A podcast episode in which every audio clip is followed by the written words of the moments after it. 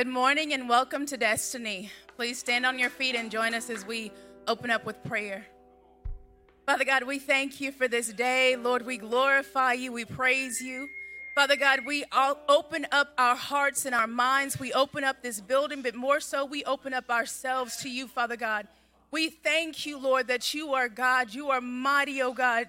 You are King of kings and you are Lord of lords, Father God. We thank you, Father God, that though you are creator of heaven and earth, creator of the universe, you care about the little things that concern us, Father God. We thank you right now, Father God, that we can come to you at any time any place. You never sleep. You never slumber. You never need time to recuperate from a bad day. You are always there. You are an ever present help in a time of need.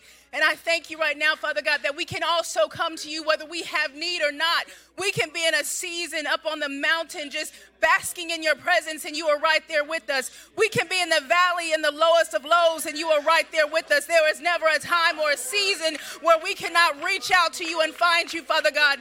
Your word tells us to seek you and we will find. We knock and you open up the door. We ask and we receive. And I thank you, Father God, that you say all that we need is just that tiny mustard seed of faith. And we can move those mountains. We can tell that mulberry bush to pick itself up and be planted in the sea. And we thank you, Father God, that we have that faith. Mature our faith, oh God. Mature our belief, oh God. Let us not look at the things with our natural eyes. Father God, give us our spiritual eyes as you did with Paul on that road to Damascus before you changed his name. Remove those scales from our eyes, Father God, that we aren't trying to see the things in the natural, interpret them in the spirit, but we see with our spiritual eyes and we see what's going on in the spirit. We perceive what is going on, Father God. And we thank you, Lord, that you can take us from glory to glory. We can go from realm to realm, from dimension to dimension, and we can see what you are doing in this earth. Our eyes are open to the new thing that you are doing that is being birthed out. We thank you, Father God, that we can call on you. We can wait on you, and you renew our strength, Father God. We mount up on wings as eagles. We run and we do not grow weary. We walk and we do not faint in this in this season, Father God. And we thank you, Lord, every single person, Father God. I thank you for every single one in here. You are pregnant with purpose. You are pregnant with what God is going to do in this earth. And you are coming into your birthing season. God is about to birth out everything that He has placed in you. Keep yourselves humble before Him. Keep yourselves on your knees and on your face before Him. Keep your ears attuned to heaven, and He will speak to you. He will speak to you, son. He will speak to you, daughter. He wants you to hear him. He hears you. He hears your prayers. He says, I hear you, son. I hear your daughter. Your anguish is not going unheard. Your prayers are not going unheard. But wait, do not grow weary, for in due season you shall reap a bountiful harvest, and that harvest is coming. Will you be ready to receive it? Open up your hearts. Open up your hearts. Pour out those things that are not like Him that He may pour more of Himself in. Father God, we glorify you on this day. We praise you on this day. We welcome you in this place, and we don't need the music, we don't need the lights, we don't need any of those accoutrements, but we just need you, oh God. But we thank you, Father God. We thank you for those that you have gifted with the gift of song, with the gift of playing. We thank you right now, Father God, for their obedience to humble themselves and open up their mouths and sing to glorify you and to praise you. And we join them even before they come on this stage because we know that you are worthy. We know that you are worthy, oh God, and we praise you, Lord. Hallelujah, Lord. Glory, glory, glory. You are glorious, oh God, and you are worthy of all praise. You are worthy of all. God, you are already in this place, oh God. Have your way in this place on today, in each and every single one of us, going throughout the airways, Father God. Have your way in our homes and in our hearts, that our minds would begin to change. Let the mind that was in Christ Jesus also be the mind that is in us. That when we go out into this earth, we go out with purpose, we go out with intentionality, and we go out to infect, affect, and impact this earth with the word and with the kingdom of God. And we thank you, Father God, for this day. We thank you, Father God, for this day. Have your way in this place. Have your way in this place and in each, in this place, oh God, not just in this building, but within our hearts, oh God. And let us go out into this earth and do everything that you have called us to do boldly and confidently, knowing that the Holy Spirit that you have given us, He will lead us, He will give us the words, and He will tell us exactly what to do, when to do it, how to do it in every every situation. Father God, we praise you, Lord. We praise you, God. Come on in and have your way, Lord. Thank you, Jesus.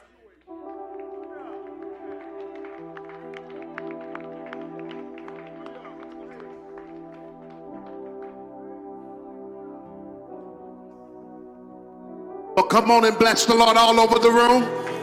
Come on, bless the Lord all over the room. Come on, bless the Lord all over the room. Come on, He inhabits the praises of His people. And we invoke the Spirit of the living God on this morning. Come on, Destiny Millbrook. We invoke the Spirit of the living God on this morning. God, we say, have your way, holy. God, we say, have your way, holy.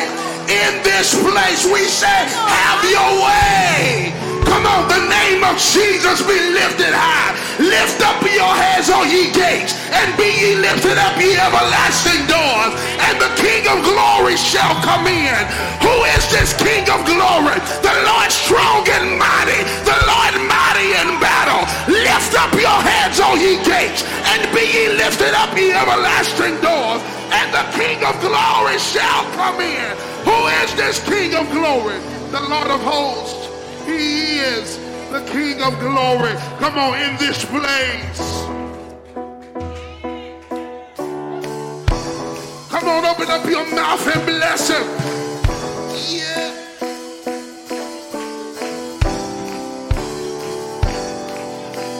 The name of Jesus lifted high, lifted high, lifted high. The name of Jesus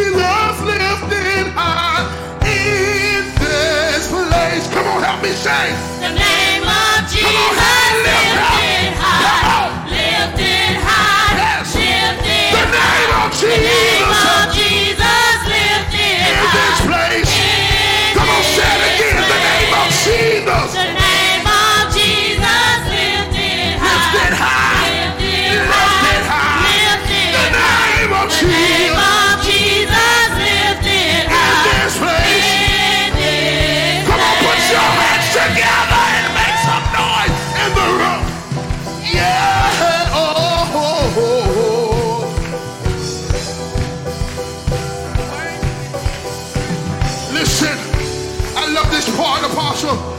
Sons and daughters shall be saved, shall be saved, shall be saved. Sons and daughters shall be saved in this place. Come on, help me say.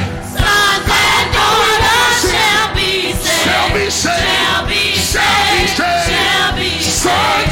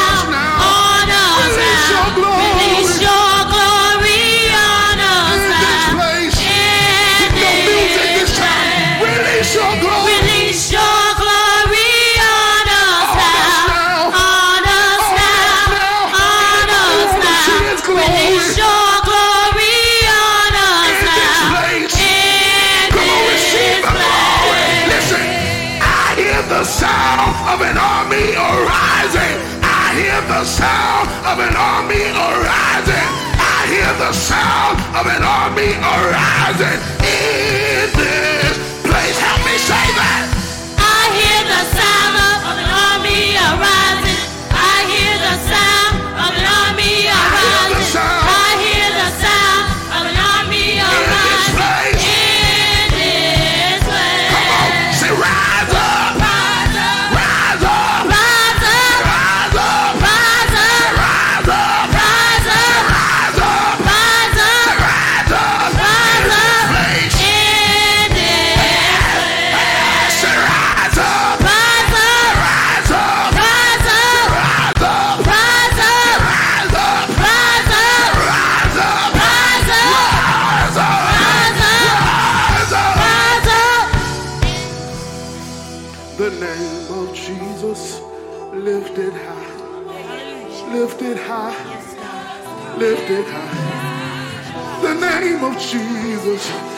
lifted high in this place. The name of Jesus is lifted high, lifted high, lifted high over all of my circumstances. The name of Jesus lifted.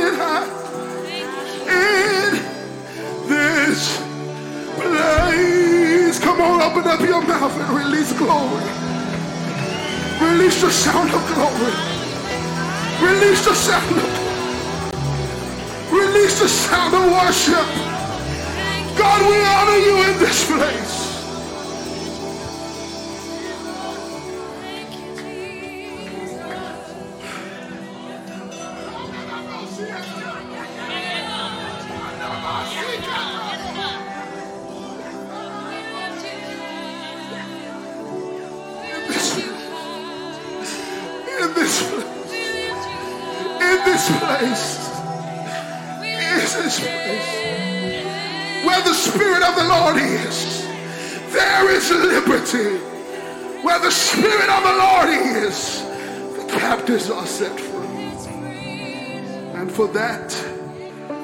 simply say,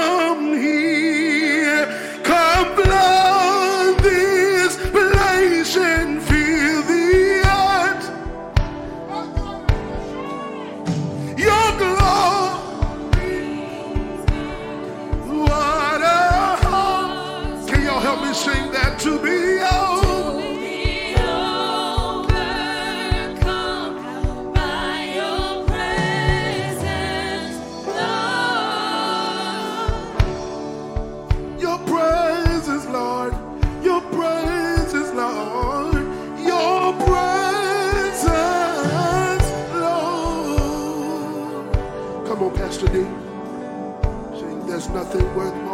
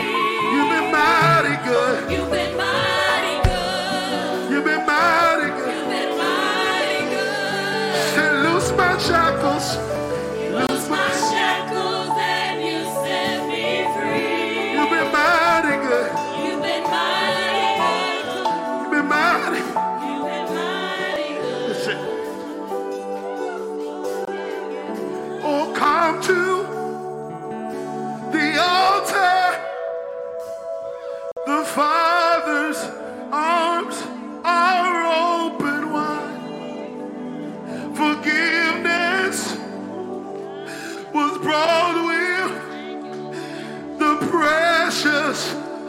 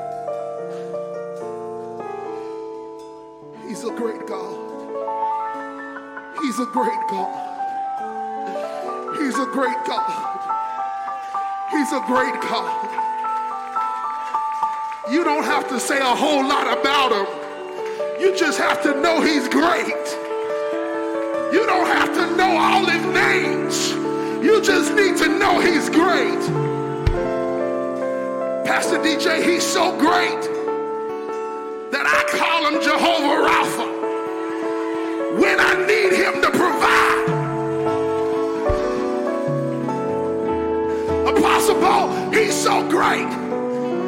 I call him Jehovah Jireh. When I need him, he's there.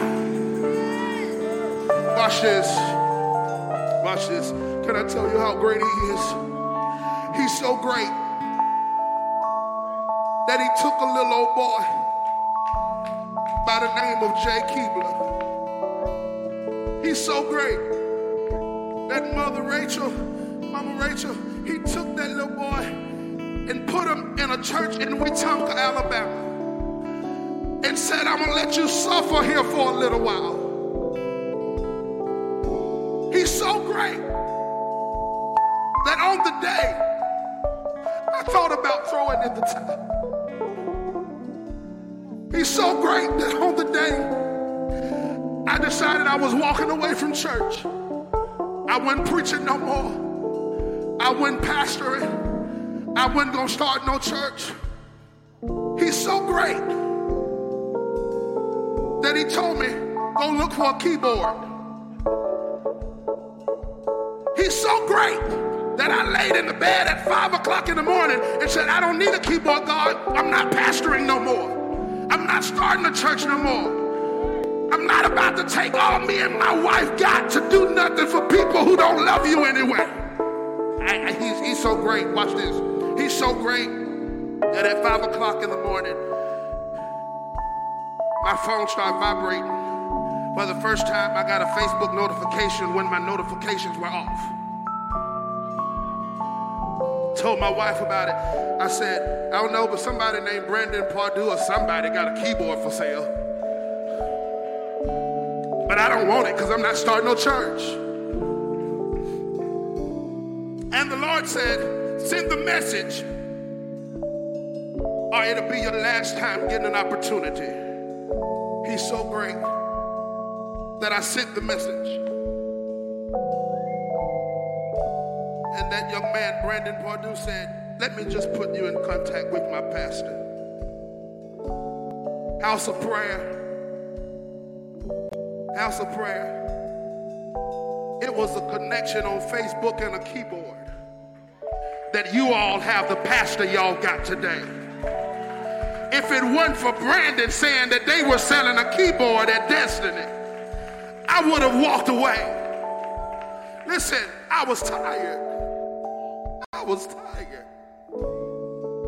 I didn't want to do it. Prophetess Owens, I didn't want to do it, but he's so great. He's so great that he said, Don't you remember my son Jesus? Who, when he was getting ready to go to the cross, that God, let this bitter cup pass from me. Nevertheless, not my will, but your will be done. And when we got through praying, when we got through talking, I told him we were going to buy the key. We wanted to buy a keyboard and we had no money and no members. But he's so great. He's so great that he says, I'm not doing this so that you can get a keyboard. I'm doing this because you've been going without a father for so long. You've been preaching without a father. You've been living without a father. You've been doing everything you're doing without a father. A lot of folks to care about you prophesying, but nobody to care about whether you die and go to heaven or hell. He's so great that a keyboard didn't just get my church an instrument, it got my church a father. And so, with no other further ado, all of this was a surprise to him. He didn't even know that Sarah had inboxes and we planned all this praise and worship to glorify God. To glorify God. In a nation, in a nation where the color of our skin should separate us, we're in worship together.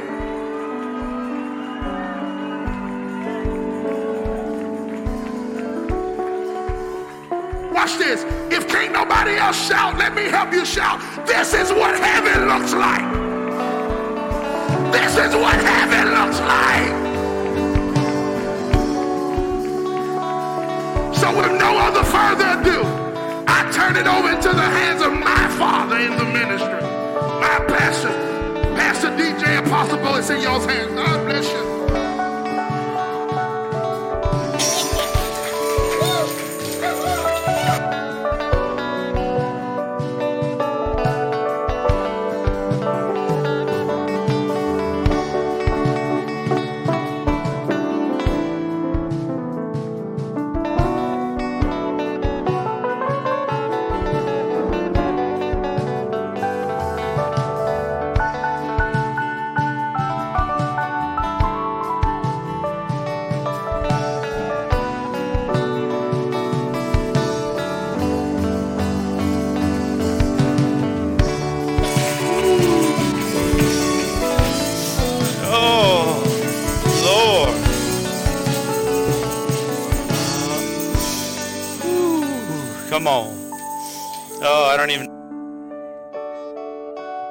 Check. I don't even know if it's on. I might have broke it. Check. There we go. Ooh, come on. Don't we serve a great God, y'all?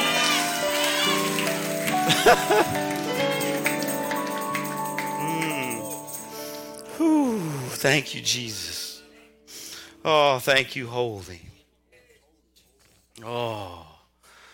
Oh, man. I don't even know where to go after that right now. God is so good. He is so good. Come on, if He's touched you in just a little bit, I don't care if it was just today, can we lift up a shout of praise?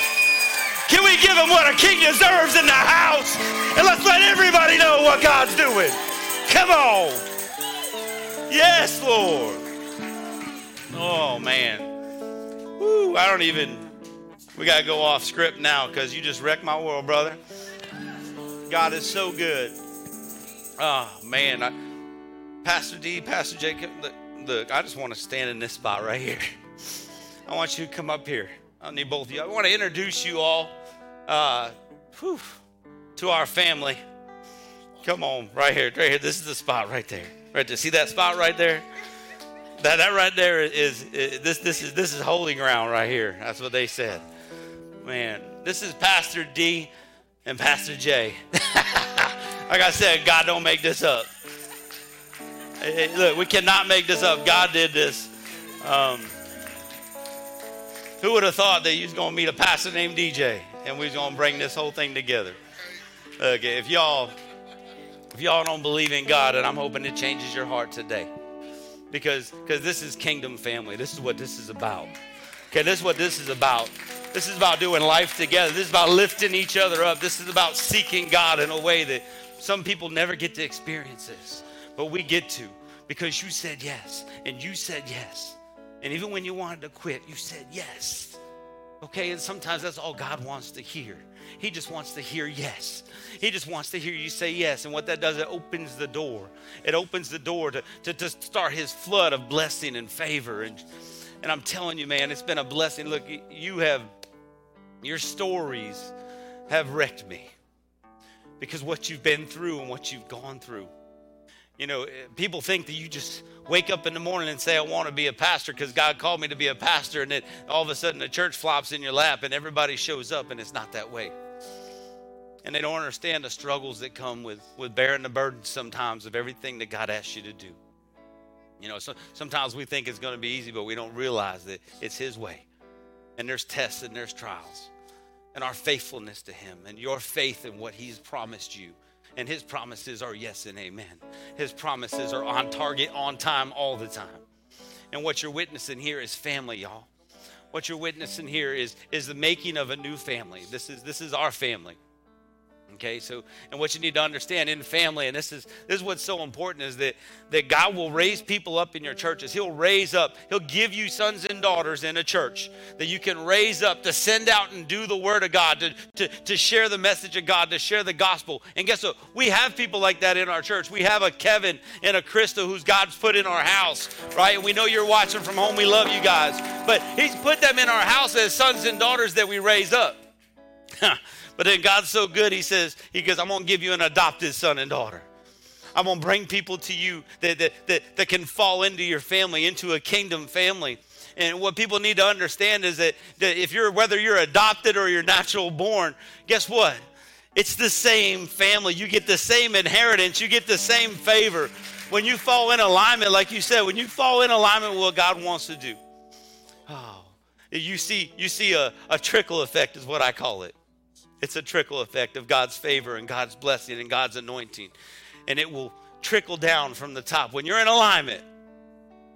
And what I love about uh, adopted fathers and, and what they get, I mean, you can go all the way back to, um, what was it, Nero, I think. I got to look at my, my man there. Nero, I think he was adopted, if I believe, into, uh, and when he took over the, the Roman Empire, he was an adopted son and took over the entire Roman Empire. Okay, so so you being part of this family, it doesn't matter whether you were raised up in here, whether God's God put you in different positions, and we just ran into each other. Like this was not a this was not a hey, I'm seeking I'm seeking Pastor Jay and hey, I'm seeking Pastor DJ. This wasn't it. This was our lives chasing and seeking God with everything we have, and we intersected at a point. And God said, at that point is where we're going to make it happen. And it took trust on both of us because I saw the doubt in your eyes. I heard the doubt in your voice when we talked on the phone. But then when I saw you walk into church the first time, I saw life just come up inside of you, and I saw God doing something major in you. And what you see here today, this is just a small example of what God wants to do in our family. This is it. And God's going to continue to bring favor upon your house. Look at this is the house of prayer. And I thank you all. You have a phenomenal pastor full of faith and just seeking it. Oh, man, just chasing after God.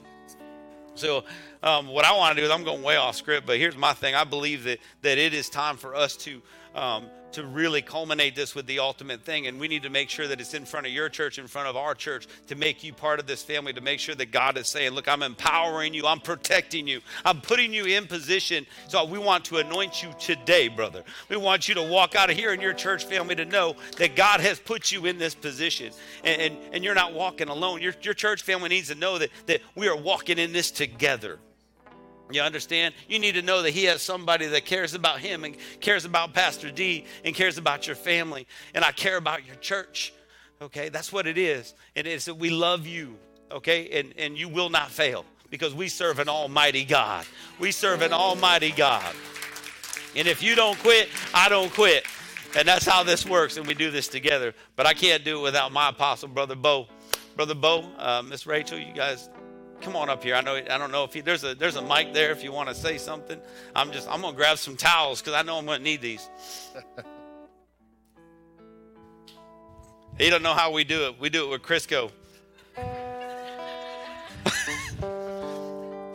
if if you want to know the significance here, this is the exact same spot that almost two years ago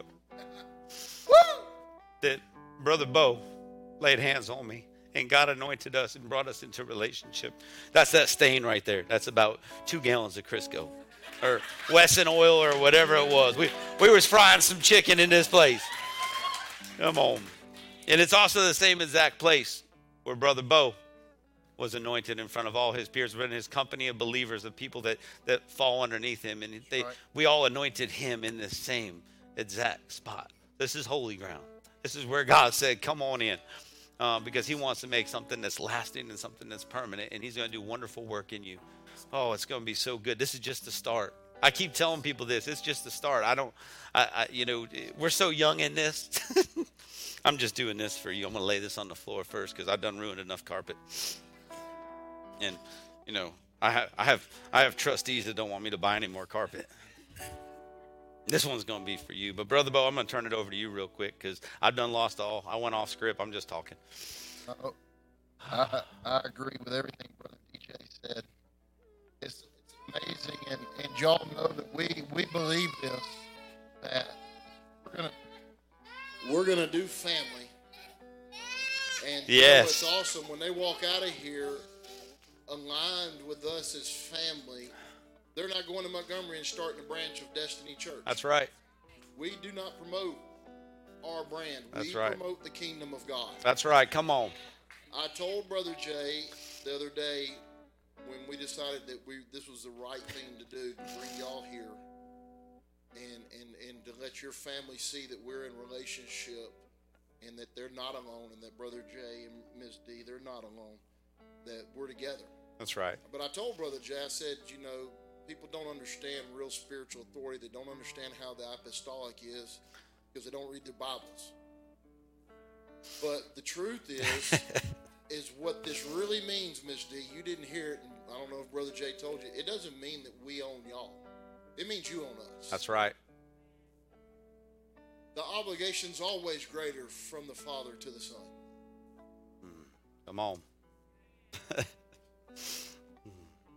See, it means that you own us, Miss D. It doesn't. It doesn't mean anything. Is that you have a right to pick up the phone and call Mama Rachel or Mama Jules and put a demand on us mm-hmm. for anything. That's right. Whatever we can do, we're obligated as mama and daddy to do the best we can. That's right. And that's the same for you, Brother Jay. And I believe that. And, and, and, and Brother DJ and I have been walking this relationship out, and, and it is right. I'm not here to establish a brand. I'm here to see sons and daughters take the That's kingdom right. of Come God on. to this generation, and that's what we're doing. That's right. Now, the other night we were we were talking, and, and Brother Jay heard this, and in in Acts, in Acts, I'm sorry, in Genesis chapter 19, Lot is being saved by the mercy of God from the wrath of God that's coming down on Sodom and Gomorrah, and the mercy of God was extended to him because of Abraham. And also to his wife and his daughters, and the angels of the Lord took them out of there, and they told him, "Don't look back." Mm-hmm. and you get to this place called Zoar. When you get there, when you're safe, God's going to bring judgment. That's right. And and the Bible says that they got to the place that was going to be a refuge for them, but the wife was so consumed with lust for the life that she had back there that as God rained fire down from heaven in a place of refuge, she turned and looked back. And the word that that they use there, looking, is called nabat in Hebrew, and it means to look with desire. It's not that she looked. She looked and saw judgment, fire of God falling, and still wanted that more than the place of refuge That's right. that God brought her to. Nabat. Don't look. Don't look and desire there. So you're not allowed to quit because I don't quit. That's right. It's not even an option. no longer an option. That's right. Because in this family, we don't quit. We might quit for a minute, but then we get back up and hire ourselves. That's right. We put our hand to the plow because now people look to us to be the tree that stands planted by the river. And we got to give shade and we can't quit. But you know what's amazing is that the first place that you find that word Nabat is in chapter 15, where the Lord is trying to encourage his son, Abram. And he tells Abram, I'm going to give you a son. And, and, and he tells him, Come outside. And he says, Lift up your eyes and look, Nabat, at the stars, and count them if you can because you will have more sons than that. That's right. Nabat.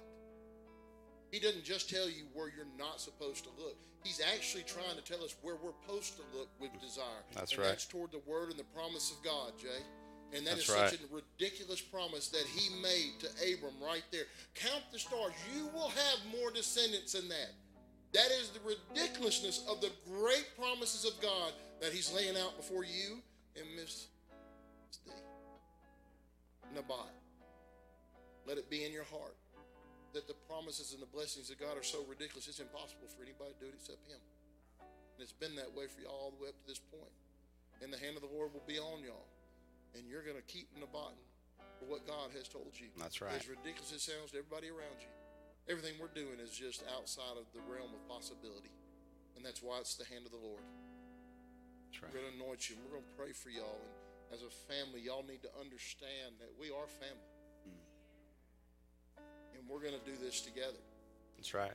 We're going to cry together. We're going to weep together. We're going to shout and holler and be joyful together. We're going to correct each other mm-hmm. in the fear and the admonition of the Lord. And we're going to get up and walk together hand in hand That's right. and we will take our land. We will take Montgomery. It is an inheritance given to the sons of God, and you were there to take that land. That's right. You were there because your feet are on it. It belongs to you. That means it belongs to me. It belongs to DJ because we're family. That's right. Everything I own belongs to my kids. Mm-hmm. But we're gonna pray, y'all, and y'all need to understand that we now have family planted. Are a seated son in the city of Montgomery. That's right. You Come are on. not there of your own authority. You are not there just because That's God right. has sent you there. That's right. Man, it's awesome to know you're not alone. Mm. Come on, Jesus. All right, brother. G. Oh, come on. Oh, brother. Oh, man. Yeah, I'll let you slide this way a little bit so Pastor D can get in here too. If I can get the elders, if the elders want to come up, that'd be great. Um, anybody want to stretch their hands out? If anybody wants to be part of this, you can come up too. Um, but I just know right now we're just going to lift you all up. We're going to love on you. Let's just pray for them. Let's pray that God starts moving. Come on, holy. We love you, God. We love you, Lord. We thank you, Jesus. We thank you, God, for who you are. We thank you, God, for, for Pastor J, Pastor D, Father God. We thank you for them, God. We ask you to touch them right now. Bless their ministry, Father God. Bless everything they do, Lord. Father, we ask you to touch them in a mighty, mighty way, Lord. Father God, let, let your let your love flow through them, Father God. Come on, Lord. Father, we just come on. We open it up to you right now, Father God. You have your way. Have your way in their ministry. Have your way, Father, in everything they do, God. Touch them in a mighty, mighty way, God. We surrender to you, God. God, we anoint you, Father God. We anoint you, Father God. Let it run down, Father God. Oh, Lord, right now you see it holy. Come on, Father God. Let it be your way, only your way, only you, Jesus. Only you, Father. We thank you, holy. We thank you, holy. I can't even reach. Come on, holy. Come on, Father God. We love you. We bless you, Lord. Pastor D, we, we bless you. We anoint you, Pastor. We anoint you, Pastor. We love you. Come on, holy. We love you, God. We thank you, Jesus, for them. We thank you for their ministry, Father God. We anoint them in your name. We anoint them in your word. And the Holy Spirit, God, guide them, lead them, direct them, Father God. Bring favor upon them, Lord. Put a hedge of protection around them, Father. They, they are empowered and they are protected right now, Father God. And we anoint them and declare that that's their land, Father God. Come on, holy. We just lift them up to you, Jesus. We lift them up to you, Father. Come on, holy. Anything, Father God. We thank you for your love. We thank you, Lord. We thank you, Jesus. Father, you're so holy and so wonderful, God. Come on, holy. Oh, Father, we release them to you now, Father God. We send them to you, holy. Let it be your way. Guide them, lead them, light their path. God, let it, Father, come on, light their path, God. Direct everything they do, Father God. Let it be only you, God. We welcome them to the family, Father God. We, we expand the kingdom of God right now, Father God.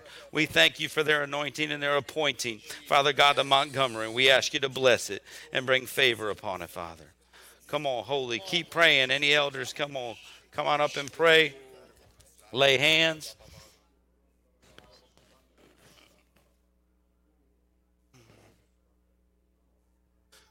Will you get the offering bucket for me, please?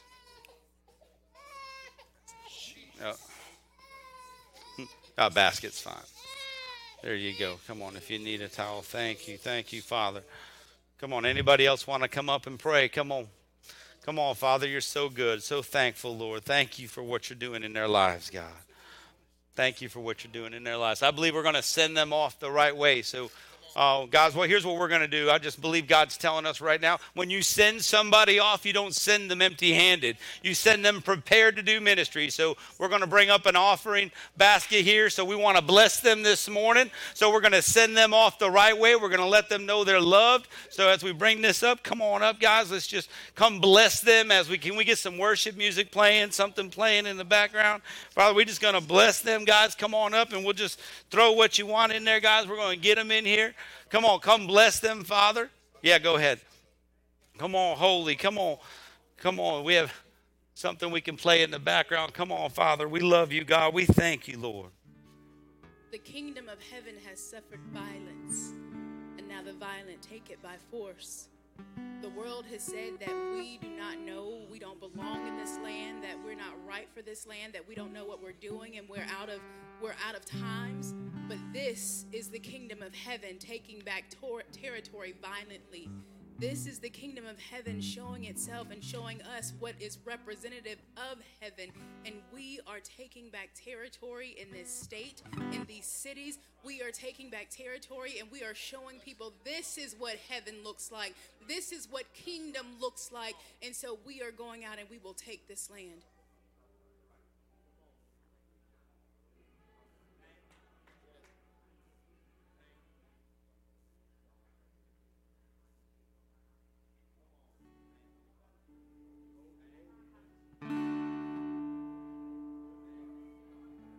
Come on, Jesus. Woo.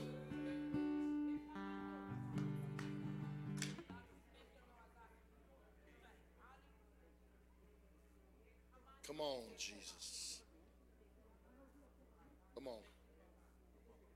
Andrew, told you I had something to say to you. In Isaiah 66, I saw you and the Lord spoke this verse to me the other night. And it says this But there is one my eyes are drawn to, the humble one, the tender one, and the trembling one who lives in awe of all I say. There's one my eyes are drawn to, the humble. You are a humble person. The tender one, you got a tender heart. But it's the third thing the Lord wants to perfect in you right now. Check, check, check. Third thing is the trembling one who lives in awe of all I say. It's not good enough just to live in awe of the Word of God that He wrote down in His Bible. You need to give yourself permission to live in awe of every whisper He's put in your ear and everything He has spoken into your heart that is way beyond your ability to even comprehend as a reality one day. Let your heart tremble and be in awe of every whisper He has put in your ear. And you will see the hand of the Lord bringing it to pass, Andrew. Let your heart tremble and be in awe of the whisper. You're going to see it. I give you permission to believe what other people have told you you can't believe for. I right now tell you, you can believe. I, as a father in this house now, give you permission, son. There's nothing you can't do. There's nothing that God hasn't given you the ability to accomplish that He's whispered to you. You go and you believe it. I charge you before God and before men. Tremble and be in awe and to begin to walk in what God has told you. All you got to do is believe. Jesus' name. Love you, man. Come on. Can we give it up for the house of prayer? Pastor D, Pastor J, we love you guys. We thank you. Come on. What a phenomenal worship set. Wasn't it good worshiping Jesus this morning? Y'all fired. I need to know what's going on around this place.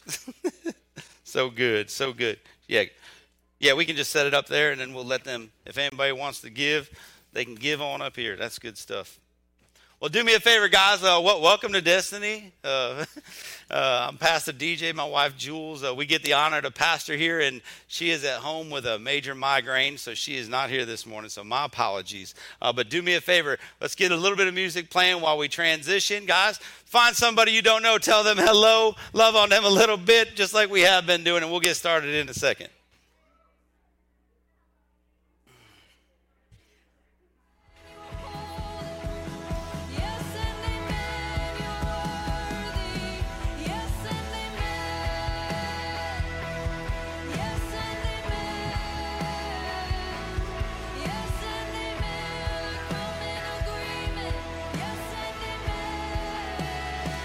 Amen.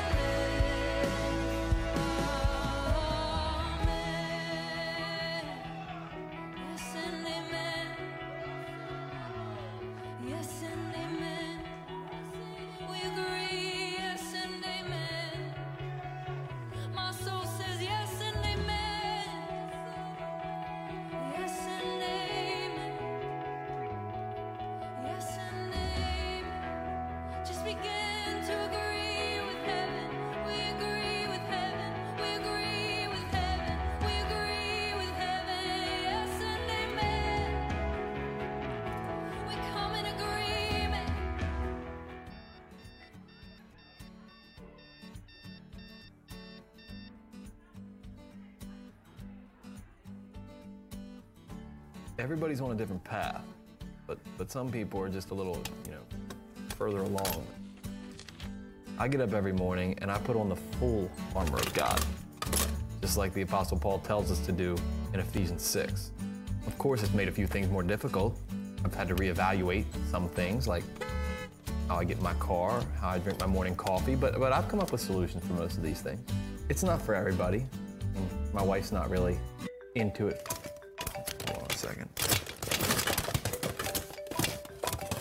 Hey, can you hear me?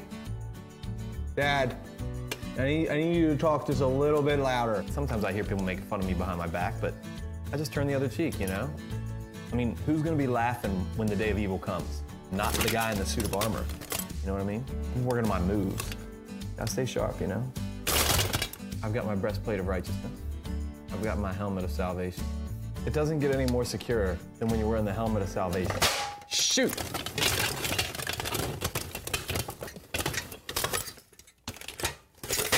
I've got my feet fitted with the readiness of the gospel of peace, the belt of truth. I got the sword of the Spirit, which is the word of God. And I've got my shield of faith. I don't know why more people haven't done this yet, but they will. They'll learn.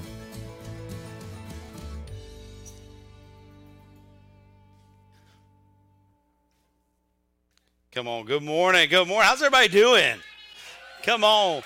Hey, let's give a shout out to our online audience. Come on. We love you guys. We thank you guys. Thanks for tuning in this morning. Share this link, get it out there, let everybody know what's going on. That's so important. And don't don't forget to look up our prayer partners. They're going to be on the screen. If you need prayer this morning, please, please, please reach out to us. We want to pray for you. We want to make sure that, that you have all the needs you need right now. We want to pray for you. So so reach out to our prayer teams. They're going to be up on the screen. Um, Man, what a morning. You guys excited? I never know what's going on in the church anymore. I just kind of show up. So this is really good stuff. I appreciate y'all uh, coming out. House of Prayer, thank y'all for joining us this morning. It's an honor to, to have you here. Um, we definitely. Uh, uh, we'll get started here in a second. Let me cover just a few little details, little little announcements this morning. Um, so if you're our guest, do me a favor, fill out a Connect card. Uh, if you don't have one, just raise your hand. We have ushers; they'll get one to you, or pick one up at Connection Point, the big wooden desk out in the foyer. Make sure you fill that out before you leave, because if I didn't look, I want to pray for you. I want to make sure that we reach out and let you know that that we care about you and we love you and we thank you for taking time out of your day to come see us. So that's it. Fill out the card. We'll take care of you. Uh, we also have a special gift for you, so fill that thing out uh, and turn that into connection Point so we can, or you can turn it in at the offering at the end of the service. It's totally up to you uh, how you get that to us, but please take the time out to, to do that. Now, you can download our app. I want to really get into my app real quick. It's the app of Destiny Church, and this is so important you understand this because we were watching online the last two weeks. Uh, my wife and I, because we were in Augusta with my son one week, and then we were uh, at home last week and we were watching online and what we noticed when you go to facebook live and watch it'll cut off and do all kinds of things but when you watch on the app it works Okay, so download the app, Destiny Church Alabama. You also get push notifications. So if we're going to cancel something, it comes right across your phone. Okay, so you don't have to worry about going online and saying, well, is the church open tonight? Today? No, if we cancel something, it goes right across your phone and gives you a notification. Look, I just, I got to experience it for two weeks. The app is so much better. Download it. We don't get anything for it, it's just there. It's a tool, so utilize that. It's really good. Um, but yes, we want to uh, talk a little bit about upcoming week. Uh, so Monday night prayer right here, 6 p.m. on Monday nights, guys. Don't miss out. Sometimes we're we're we're screaming and shouting and, and dancing around. Sometimes we're laying on our face. We just don't know what the Holy Spirit wants to do, but we just let Him have His way on Monday night. So if you want to come out and pray with us, if you need prayer, come on out. If you notice, we have a prayer cross on this side and we have a miracle cross over here. And I'm telling you, uh, put your prayers up on the cross on this side so we can pray for them as a church. We pray for them on Monday night. We pray for them throughout the week. And then when your miracle comes true, we land it over there on the miracle cross and we get to talk about that and just kind of share what God's doing uh, in this house. It's so good. We serve a powerful God, but we can't do that if you don't do that. All right, so if God's showing up in your life, let us know so we can talk about it. Um, so that's Monday night prayer. Tuesday at the table. Um, this week, Tuesday at the table is going to be with Brother Daniel again. Come on, Daniel, raise your hands everybody knows who you. There he is, right there, guys. Come on, Daniel. Um, Man brought a powerful word last week. I'm telling you, you need to you need to show up, man. Uh, this man is intelligent with wisdom and knowledge, and uh, it blows me away. And uh, it's so awesome to be in that presence last week on Tuesday. So get here at six o'clock, expecting to learn something, to hear a powerful word, and he's bringing it this week. So I'm excited. I don't know what he's talking about yet, but I'm sure he'll find out about Tuesday at six. so good. Uh, our Destiny Kids ministry and our student ministries on Wednesday, they're um, they're canceled this week because of Thanksgiving. So stay home and uh, have your kids at home and your teens at home. Uh, we'll pick that up next week. So I just want to let you know that. Uh, and the last thing I want to talk about is our Mexico mission trip. So we're doing our first mission trip, 15th through the 25th of February. Uh, look, we have nine people that signed up already from our church. That's so powerful, guys. Nine people. We're going on our first mission trip. We're going down with Brother Bo. We get to go into to and meet all of his brothers down there and all the villages down there. Uh, it's going to be powerful, and we're excited about that. So here's what I know. I know that out of the nine people that signed up, I'm pretty sure not all all those individuals they're trying to raise money they're trying to do whatever to go on that mission trip. But i also know there's people that are gifted uh, in this. They have the spiritual gift of giving and you have the, the ability to give and but you don't want to go on a mission trip. So this is why i'm talking to you because we're a family and we want to make sure that everybody that wants to go on that mission trip to be used the way god wants to use them has the ability to do that. So i believe that there are people in this place there's people in this church there's people online that you can bless somebody you can pay for their trip you can make sure they have an opportunity. Just because you don't want to go doesn't mean that god didn't bless you with the ability to let somebody else go. So uh, if you want to do that you can fill that out. You can put it on a kiosk. You can put it online do it online. You can fill it out in your offering envelope and just just pledge that money to the mission trip and we'll make sure it gets to those families that, that want to go that, that need that to help help with that trip. It's going to be powerful though and i can't wait to see what god wants to do in mexico. So it's going to be fun. I'm excited. I'm already trying to learn all my spanglish. I need a lot of help. So you know I, lived in panama for four years. You would think i'd pick up a little bit of spanish but not so much. So i'm excited about that. So now i got to go way off my script which is good because man i had a lot of stuff i was going to say about you brother jay I'll leave all that for later when I come over to your church. it's so good, man. Wasn't that good today? I tell you, it is so good to see the kingdom of God come together and different church families come together. That's what this is all about, man. That, and I loved it. You know, you use one of my favorite sayings, man. This is what heaven looks like. And if you don't like it, then you're not going to like heaven. I'm just letting you know right now. So, um, man, it's so good. So I appreciate y'all. You guys ready for the word? Because I'm getting ready. It's been it's been two weeks since I've been up here. So. Hopefully, you ordered some takeout, and maybe they're going to deliver it. You know, God says I'm down to about three hours right now, so let me see what I can fit in in three hours. No, I can't do that. All right, let's pray. Let's get right into the message, guys. Come on, Father. We love you, Lord. I thank you, God. I thank you for this church. I thank you for the house of prayer, Father God. I thank you for relationships, Father. I thank you for family. And Lord, um, man, God, we just ask you to bless us today, Father. Bring a word, land it on my heart, Father God. Let it be all of you and none of me. In Jesus' mighty name. And we all said, Amen and amen. Good stuff, man.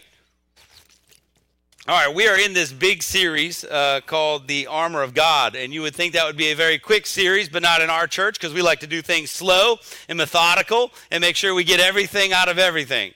Right? So we've been doing this for like two months. I think it's been like two months, maybe two and a half months. We've been on the armor of God, but it's so, so important because guess what? We are, we are under spiritual attack all the time. We're in the middle uh, of spiritual warfare all the time. And if you don't understand as a Christian what that means, it means you got to be prepared for that. And God gave us all the tools, God gave us all the ability, God gave us everything we need is in that Bible. He said, This is what you need, but you got to read it to understand it. You, know, you have to read it to know it. So we're going to break it down. We want to build a foundation in our church that helps us walk in that process, that helps us uh, get where God wants us to go. So I think we got to take a step back sometimes and build on a foundation. And spiritual warfare is one of those. Uh, that's why it's so important. So uh, anybody here been under attack lately? Come on, it's 2020. I see every hand going up. All right, 2020 been under attack. But I tell you, what's funny is that when you embed yourself in the kingdom, when, when you focus on God, when you look at everything that God's doing, when you start really sinking into God, 2020, I hear a lot of people say, man, this has been the worst year ever. And I'm like, I don't know. Because I've seen more blessings this year with people in our church and in our church and people in our families that, than I've ever seen. So what it means is that the people that don't understand where to take their worries, where to take their concerns, they're struggling. But the people that know where to go, man, God is listening all the time. He's never going to leave us, never going to forsake us. He is right there and He's listening. And He says, Trust me, just seek me with everything. And guess what? I'm going to be there. I'm going to help take care of you. So that's what's so important. So, because we can't take a break, we can't take a break. Okay? Uh, the enemy doesn't take breaks, so we can't take a break. Enemy doesn't take weekends off, doesn't take holidays off. Thanksgiving's coming up. You all know that. You're going to be surrounded by family. The enemy sneaks in. all our family's going to Florida. It's going to be a wonderful, peaceful. just, just preaching the truth up here. No, but it's so good that uh, that we get to spend time with family. But I'm telling you, this is where the enemy sneaks in. He doesn't take a break. So whenever you let your guard down, okay, if you decide not to put your armor on every single day, what happens is the enemy gets a foothold, and guess what happens there? Now he starts attacking you, and all of a sudden there's worries and there's issues and there's anxiety and fear, and all that creeps in and you allow it to rule your life. And that's not what he wants us to do. We need to be walking in that peace. So the enemy has schemes uh, to attack our faith all the time. And here's the thing: if he can't stop us, see, the enemy has two two big purposes in life. Either he wants to stop you um, from being saved, stop you from going to the kingdom, or what he wants to do. Then, and once you once you accept that, then guess what he wants to do? He wants to stop you from using your gifts, stop stop you from advancing the kingdom. He wants to try to try to stop you from doing whatever God wants you to do in this in this life. So so we got to make sure that we sink in with this. We got to make sure we understand this. So if you go back, we've been doing this for weeks. Look, all that stuff is online. All that stuff's on the app. Go back and and listen to this. Listen to what God's trying to do. He's trying to give us a good word to prepare us uh, to, to to to get a foundation in us that won't break. Okay, he says you need a foundation that won't break under a storm. So he's trying to help us through that. Um, so that was about three weeks ago, I think, was the last time that I spoke on this, and we actually talked about the helmet of salvation, how how uh, Christians need to focus because their mind is the most important thing, right? If the enemy can get a hold of your mind, he can get a hold of everything. You know, we talked about how that helmet is related. It's got an analogy with the you know with a Roman soldier, but that's because they had to protect themselves, so they had to protect their head going into battle. Same thing with us. Every single day, we need to protect our minds because if the enemy can get a hold of our minds, he can get a hold of everything right? That's just how it is. So we need to protect ourselves. Um, we need to protect ourselves with the helmet because what happens when you put the helmet on, it's kind of like with the Roman soldier, he'd put the helmet on, it gave him courage to go into battle. Well, same thing in our lives. When we wake up and we put the helmet of salvation on, it gives us the courage to walk out the door and take on the enemy. It gives us the courage to step forth in what God wants us to do. It's the courage that you put on when you put that helmet on. It's that, that understanding that no matter what, um, you're going to heaven. Isn't that good? I mean, that's what I like about the helmet of salvation. It means that one day I'm going to spend eternity with our Father. I, I can worship Him, I can sit in His presence. So, whatever happens in this world, this is just a minute speckle uh, of what's going on uh, in the rest of our lives and in the rest of eternity for us. So, when we put that helmet on, it's an assurance of salvation. It's knowing that every single day, that no matter what happens, I know where I'm going to be for eternity. So that's that courage that comes with that helmet. So that's what we talked about last time we got together. Um, so I wanted you to pull out your Bibles. Uh, hopefully, you brought your Bibles. Go to Ephesians 6. 10 through 18. This is our go to verse. So, this is where uh, we've been preaching out of for two months or so, however long. Um, so, Ephesians 6 10 through 18. It'll be on the screen if you don't have your Bible. It says, Finally, be strong in the Lord and in his mighty power. Put on the full armor of God so that you can take the stand against the devil's schemes. For our struggle is not against flesh and blood, but against the rulers, against the authorities, against the powers of this dark world, and against the spiritual forces of evil in the heavenly realms. Therefore, put on the full armor of God, so that when the day of evil comes, you may be able to stand your ground.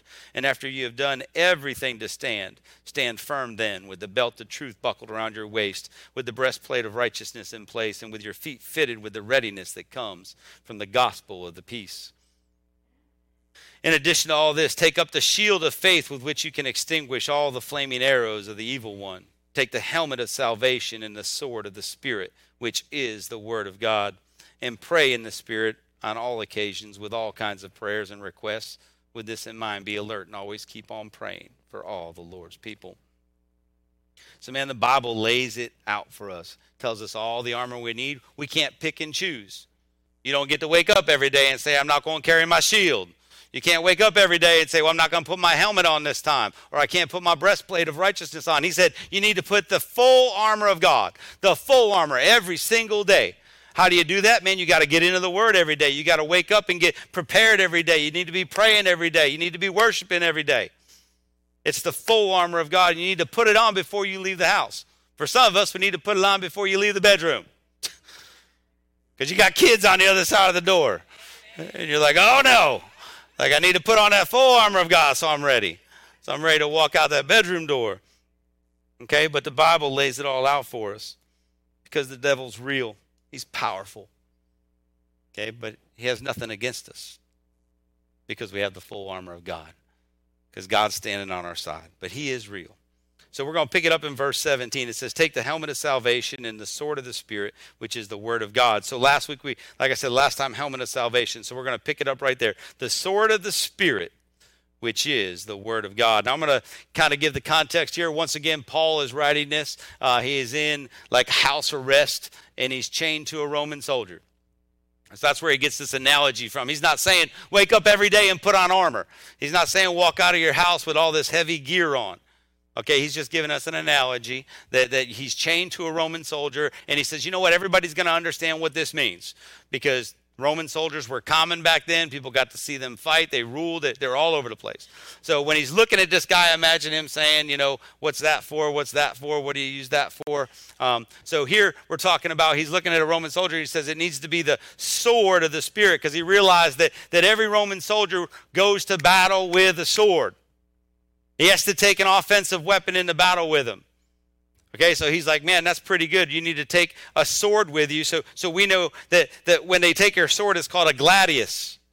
Okay, a gladius. It's like 20 to 30 inches long, and it's razor sharp on both sides, and it has a razor sharp point on it, so it can pierce all armor. That's what the, that's what the soldier would carry with him in the battle. And it was phenomenal in close, close contact. Like when, like when you're up close in battle, that's where it was. Okay, so you, you could definitely fight it. It worked two ways. It could it could defend a blow and it could strike. So here Paul's saying he's relating it to that because he says the word of God is your sword. The word of God is what's going to help you defend and strike. In fact, it's the only the only bit in your armor, the only tool in your armor that's used for the offensive. To strike is the word of God. Is the word. So we have to have the word. It has to be on our tongue. We need to be knowing. We need to know what's going on all the time with God and His word and how He wants to use it in our life. That's up to us. Okay, because here's the thing. Here's what I realized in life is that we always try to use worldly, worldly weapons to fight a spiritual battle. Right? That's what we try to do. We, we, we, we see what goes on in the world and we try to respond the way the world wants us to respond, not the way God wants us to respond. And that's where we end up in problems. That's where we end up in trouble. We think that, well, if I, guess what, if I can't pay my power bill this month, I'm going to have to go out and do something crazy. Maybe I'll steal, maybe I'll do something, maybe I'll find a way, instead of going to God saying, God, make a way. And what happens is you go out and you do something that you regret. That's how the enemy works. He's going to try to get you to respond in a worldly way, okay, and not in a spiritual way. So Second Corinthians 10, 3 through 5, it says, For we live Okay, for, for though we live in the world, we do not wage war as the world does. The weapons we fight are not the weapons of the world. On the contrary, they are they have divine power to demolish strongholds. Okay, we demolish arguments and every pretension that sets itself up against the knowledge of God. And we take captive every thought to make it obedient to Christ. Man, I love that. It says the weapons we fight with Okay, guess what they do? They demolish strongholds. So, all those things that keep you locked up fear, anxiety it breaks the chains, it breaks the. I'm telling you, it can, it can, it can break it all apart. I'm sorry, I, I, I think I saw my wife walk in and she blew my eyes away. I just started melting. I lost my train of thought. I love you, baby. And my daughter's here. I love you, Cass, all the way from Troy. Thank you. Look at that. God's so good. Come on. I should bring her up here. now I'll get in trouble later. I'll just let you know. So let me pick this back. Let me get focused. Come on, Lord. She's usually sitting up here out of sight. Now I got to look at her the whole time. so here's the thing the weapons we fight with are not weapons of this world. Like I said, they, they, they break the strongholds. So when you're dealing with depression, guess what? It's a stronghold. Okay, so, so we can't fight with the same weapons because when you get depressed, what you try to do is you go out and you try to do something to make you feel better. Sometimes it's spending, sometimes it's alcohol, sometimes it's drugs. That's not how we're supposed to fight that. That's called fighting a world, that's a worldly tool to fight a spiritual issue. Okay, so we demolish the arguments. What I love is it says you have to um, sets itself up against the knowledge of God, and we take captive every thought and make it obedient to Christ. Everything that pops in your mind, everything that pops in your head. When, when, when you feel like you're, you want to do something, you have a desire to do something, when your soul, your mind, your will, your emotions wants you to do something, you're supposed to take that thought captive, make it obedient to the word. What's God say about that? And not just obedient to the word, what's he speaking to you? So we have to take every thought captive because you can't take a knife to a gunfight. Well, I know some people that probably could, but it's not wise. You know, it's like trying to put out a fire with a flamethrower. Ain't gonna work. You need to fight the battle, right? You need to fight it with the right gear, the right things. Because here's the thing when we fight the battle the world wants us to fight, it ends up wrong, okay? Ends up with what? Arguing, fighting, manipulating, lying, retaliating, going on social media, okay, and blasting people. See, that, that's, that's, that's how the world teaches us to fight. Try to get your, your word in there so nobody else will see it. They don't know who's in it.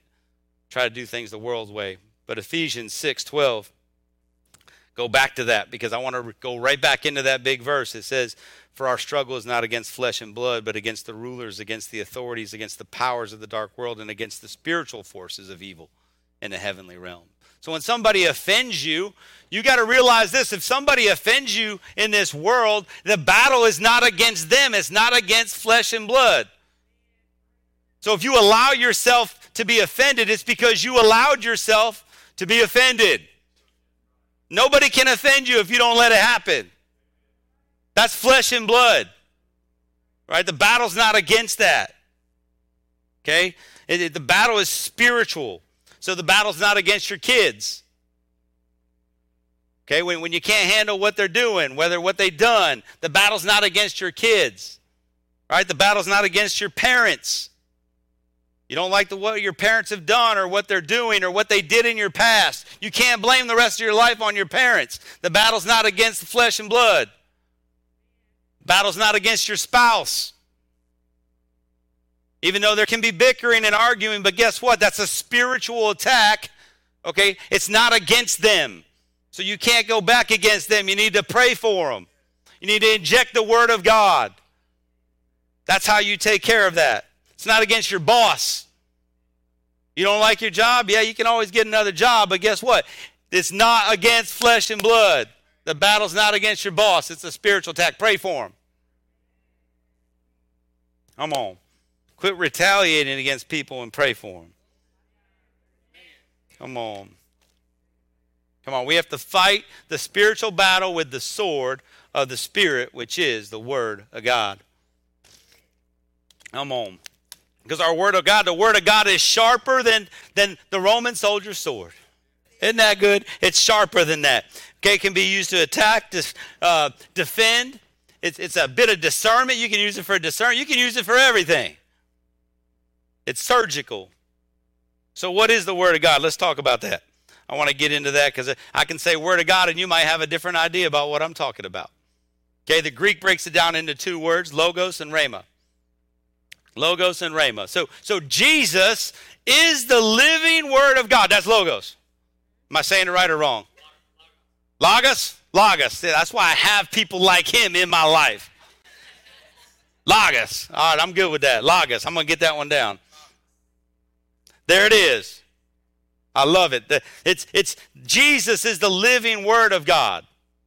Okay, and then the Bible is written, and that's the written word of God. Logos, right? Am I saying it right? All right, he's pointing too, man. We, everybody's pointing back at you. That's why Daniel teaches on Tuesdays. But see, here's the thing. So you have the written word of God, you have the living word of God. Okay, then the Holy Spirit speaks to you and guides you. Rhema? Is that right? Rhema. I'm, look, I'm going to check every time. I don't mind checking because I want to be right. That don't bother me. hey, look, I didn't go to school for this. Just letting y'all know. don't even know English too well. So, so Rhema, that's that's the Holy Spirit. That's that's that's when God speaks to you. It's a Rhema word. It's a Rhema word, and that's what you need to understand. Because when we talk about the sword of the Spirit is a Rhema word of God. It's a Rhema word of God when He speaks to you. It's the Holy Spirit's voice that guides you. And it gives you a revelation that you can't find in the Bible. Because the Bible's got a lot of scripture in there. You know, and it covers all kinds of things for different situations, but doesn't cover everything. Okay, that's why you can't live completely just, just by the word, and you can't live completely just by the spirit. You got to have a, a, I'm going to say it wrong again, a log, say it again. Logos. Okay, logos. There you go. I'll go, I'll go back to logos. It's there. It's that word of God. It's either logos or rhema. I'm in there. I'm in there. But rhema is the word that is precise for your situation. That's what's so important about that. It's precise. So, in other words, um, better at, when I study to preach, okay, so so I'm reading through the Bible. I never know sometimes what God wants me to do. So I'm just reading verses. I'm studying scripture. I'm in it, and I'm reading the Logos word. I'm reading that. That's the written word of God. And through that, He starts speaking to me and says, This is what needs to be spoke this weekend. And it might not be for me, it might be somebody sitting here. God already knows. And God already knows what's happening in your life, and He gives me a rhema word to make sure that I can share that message with you. That's how good of a God we have. That's how awesome of a God we serve. So He gives me a rhema word. And I come in here and I speak my rhema word to you, right? And then God's going to give you a rhema word out of it. Isn't that great? Like you can walk out of here today with multiple different words, multiple different opinions, multiple different thoughts about what just happened. Some of you can walk out and go, man, that was the worst service ever. I didn't get anything. Other people walk out and go, man, I got filled up. And you're like, how did that happen? They're holy. They're, they're listening. No, but, but, that, but that's what it is. You never know how God's going to use it. Never know how God's going to use you.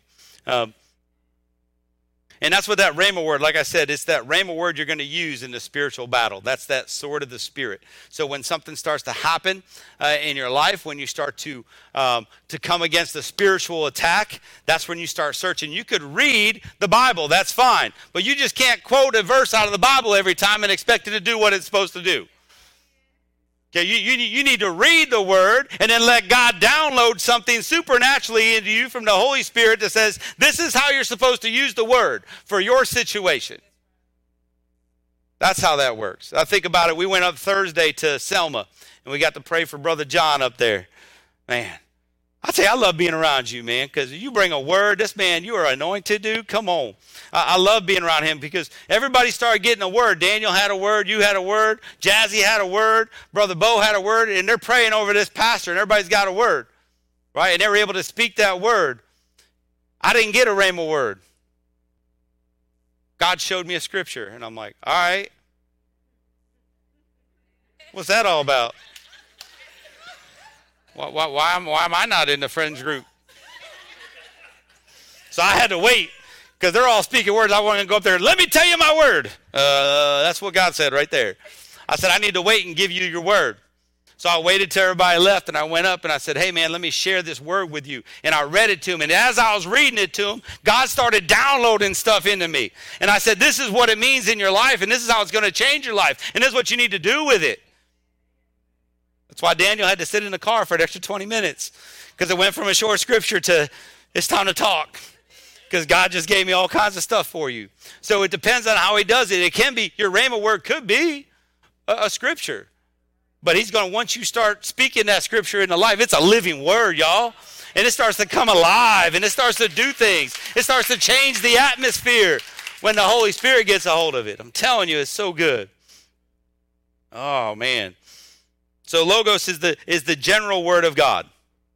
Okay, it's the general word. It, it communicates his ability of what he can do. Like this, this whole Bible is that when you read this, it's all God, but it, it gives you an example of him. This is who he is. This is what he can do. Okay, and the Rhema word is what he's going to do for you specifically. And, and that's important. It's kind of like this. It's kind of like having a uh, the, the the logos word is the is the the lake. That's the lake, body of water. The, the, the Rhema word is when you take a bucket and go get a little bucket of water out of that lake. That's how that works. And here's the problem if you don't know where the lake is, you can't get your bucket in it. So you need to know the Word of God. You need to be studying the Word of God because if you don't know where to get the Word, you know how many people are constantly sitting around going, Man, I need a fresh word. I haven't heard from God. You're not in your Word. That's where it comes from. God will speak to you when you're in the Word. Hmm. That's where you're going to get your Rhema word. So it starts in that, man. Get, get in your Bible, read the scriptures, and allow God to work and talk through you and speak to you. Let the Holy Spirit move in your life through the word. Okay, but like I said, that's the lake. You need to know where it's at. Need to know where it's at. So here's the thing we all go through battles. Jesus had to go through his battles, as you know. He was tempted. Jesus was tempted, and he also had to fight back. And he could have used anything. I w- I don't know if I could have done it the way he did it. But granted, he was fighting against the devil, Satan.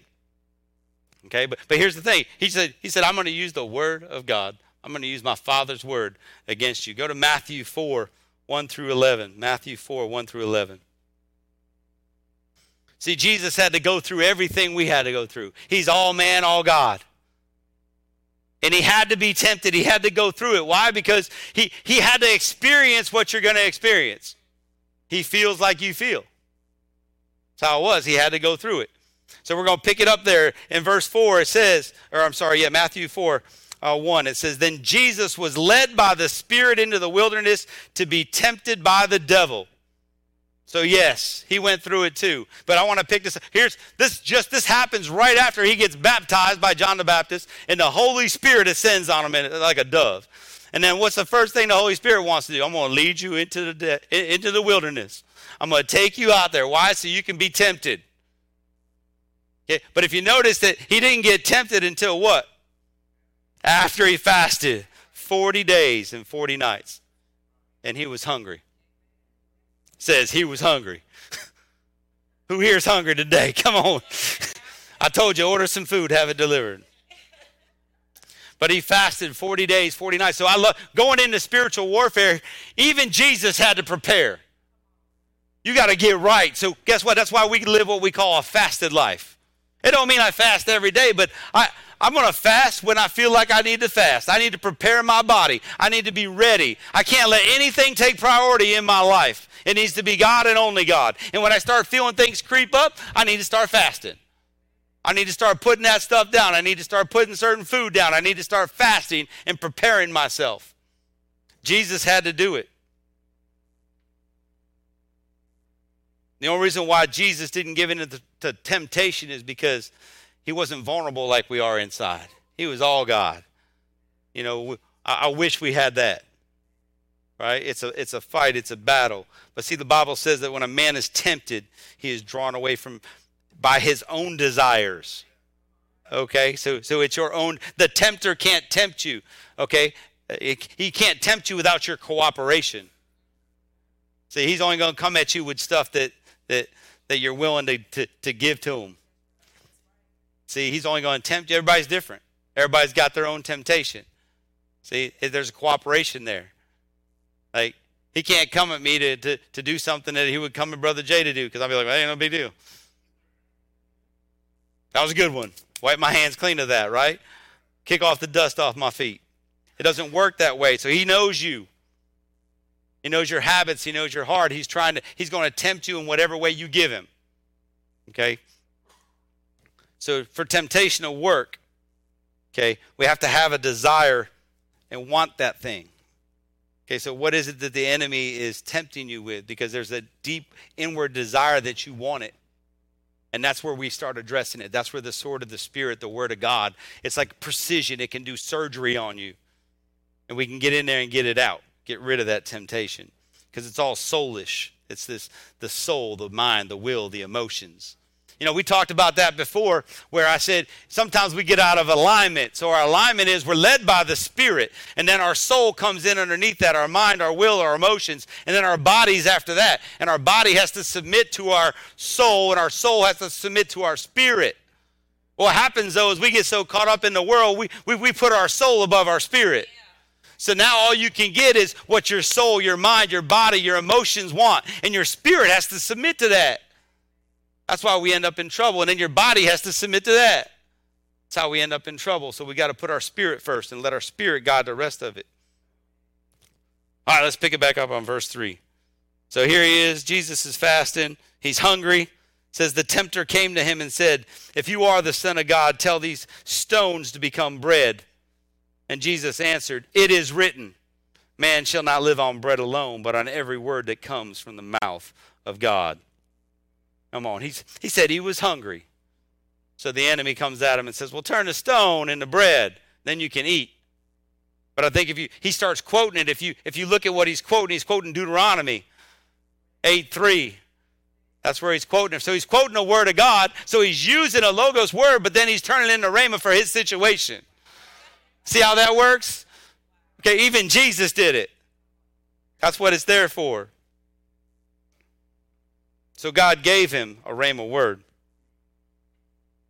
It says, Then the devil took him to the holy city and had him stand on the highest point of the temple. If you are the Son of God, he said, throw yourself down, for it is written, He will command His angels concerning you, and they will lift you up in their hands, so that you will not strike your foot against the stone. So now the enemy's quoting Scripture. Come on, he's deceitful. The enemy knows Scripture now. Come on, he knows it. And our goal is to know it more than him. He's quoting Psalms 91. He knows it, and our job is to know it more. You've got to be in your word. You need to know how to combat the, that from, the enemy. That's like you got to take everything captive, right? So it says, Jesus answered him, It is also written, Do not put the Lord your God to the test. Once again, Deuteronomy 6:16, a logos word used in a Rhema situation. He said, Come on, do not put the Lord your God to test. And they did that, if you can remember when they did that, it- when they were in the wilderness, in the desert, right? And they, they, they were putting him to test because they didn't have water, complaining, hollering, screaming. That wasn't good for them. I think the Bible says in the, in, in the end of that whole scripture, I don't have it written down, but I'm sure someone will correct me. I think it says that they did not get the rest in his presence because of that. I don't know about you, but I want to rest in my Father's presence. Okay? I want to rest in his presence. Hmm. So they already saw. What's bad about that is they actually saw miracles, they saw wonders, and they still didn't believe. Still didn't believe. So then it picks it back up in verse 8. It says, Again, the devil took him to a very high mountain and showed him all the kingdoms of the world and their splendor. All this I will give you, he said, if you bow down and worship me. So Jesus said to him, Away from me, Satan, for it is written, Worship the Lord your God and serve him only. Come on, Deuteronomy, right there, right back into it. Deuteronomy 13 through 15. It says, Fear the Lord your God, serve him only, and take your oath in his name. Do not follow other gods, the gods of the people around you, for the Lord your God, who is among you, is a jealous God, and his anger will burn against you, and he will destroy you from the face of the land. Come on. And some of you go, Well, that's good because I only worship God. Do you? Because y'all got idols in your life. You got stuff going on in your life you put over God, that you reprioritized over God. For some of you, it keeps you from coming to church. So, for all you online, I was there for two weeks, and the Word of God's great online, but you don't get to experience it the way you experience it in person. And I understand there's sicknesses, I understand all that, but I'm telling you, being here in person is completely different. No, don't use it as a crutch, use it as a tool. I know too many people that like to just get up, put on their pajamas, you know, get their pajamas on, eat breakfast while they're watching the Word of God. God said, You do not want to do this life alone. Come on, we got to do this together. You can't do that from your house. This is family. You need prayer? Come on in here. Let's pray up on you. But sometimes we put that out there. We idolize things in our life. Sometimes it's money. So I'm not going to give God what I got because I need more of that. So, sometimes it's your job. Well, I'm just going to work and work and work. I can't go out and do anything. You know, uh, I can't serve the Lord because I got to work all the time. Because we're idolizing things. We're putting things above God. Well, guess what we're doing? We're minimizing what our God can do in our lives. You're saying, well, God can't provide, so I guess I'll go do it myself. That's what we're doing. So when you say that it's okay, you only serve one God, do you? What are you worshiping? What's an idol in your life? What are you putting above him? It says, Then the devil left him, and the angels came and attended to him. Hmm. I'm telling you, Jesus had to be tempted like us. And when he fought him with the word of God, the devil had to run. He couldn't stay, he had to obey. And then right after that, it says the angels came and attended to him. Come on. I don't even know what they did to him, but I, I, I just want to be in that presence. I want to be in, in the presence of the Lord and his mighty, his mighty angels. Come on. Hebrews 2:17. Hebrews 2:17 says, "For this reason he had to be made like them, fully human in every way, in order that he might become a merciful and faithful high priest in service to God, and that he might make atonement for the sins of the people." So Jesus had to fight the same spiritual battle and he used the word of his Father. So why are we trying to do it on our own? Why are we trying to do it on a worldly way? Why are we trying to put matters into our own hands when Jesus himself had to turn to his Father? You think you can do way too much. Sometimes it's just better to say, you want to know how to be at peace and at rest in God? Surrender to him. Surrender to him. I always tell people this do everything you can possibly do, give the rest to God. Don't worry, don't, don't be fearful about things. Do everything you can do and give the rest to God and watch how he shows up in your life. Ain't that a word, brother? I'm telling you, I remember that phone call. Come on, when he called, I'm just looking for a keyboard, but I don't even know if I need a keyboard. We're like, oh, brother. And once, once we met, it was on, wasn't it? And, it? and God just doesn't give you what you're asking for. He gives you a whole bunch more, doesn't he? Come on. He gives you a whole bunch more. We weren't expecting this. That's why we got, that's why we, no, I ain't going to say that. I was going to say that's why you got to answer Facebook at that 5 in the morning. No, don't answer Facebook at 5 in the morning. Facebook comes after the word. Word first, then Facebook. I don't know what you're doing. Man. But here's the thing. Eh, Up to this point, what you got to see is that every piece of armor that we're dealing with up to this point is a virtue, right? It's a it's a behavior.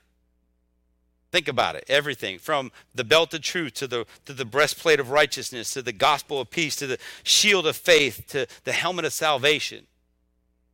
It's all virtues until you get to the sword of the spirit, which is the word of God. It's the Holy Spirit. It's a person. Come on, that's where the power comes in. It's not a virtue. You need, you need to put on the Holy Spirit. Allow Him to fight your battles. See, God gave us the Holy Spirit to help us out, to guide us, comfort us, battle with us. We got to utilize them. What's the sense having a tool if you don't use it? Don't make any sense, huh, Jim Paul? I got a lot of tools hanging up in my barn that I don't use. I definitely don't want to add the Holy Spirit to that. Come on. Man. So here's the good part God gave us the Holy Spirit. And when the Holy Spirit moves in, He doesn't move out. When the Holy Spirit moves in, He doesn't move out. He's kind of like a an older kid. You're like, you still living at home. When you gonna move out? You've been here the whole time. They can't like that relative that shows up and says, Can I just stay for a week? Yeah. Six months later, you're like, What happened? That's how the Holy Spirit is. He says, I'm to move in and I'm not to move out. See, it doesn't matter what happens in your life. It doesn't matter how much you try to steer yourself away from Him, how much you quit obeying Him. He doesn't leave you, He grieves you. That's what He does. He doesn't leave you, He grieves you. He grieves like the loss of a loved one. When, when you don't when, when you quit obeying, when you quit following Him. But He doesn't leave. He's just sitting still. For some of you, you hadn't heard from him in a while because he's just dormant because you're not seeking him. but he's still there. And for some of you, you can't keep him quiet. Can't walk in Walmart without giving somebody a word. You know, can't go to the bank without blessing somebody. It's just how it is. Man. God's word says you, he can never leave you, never forsake you. He's always there.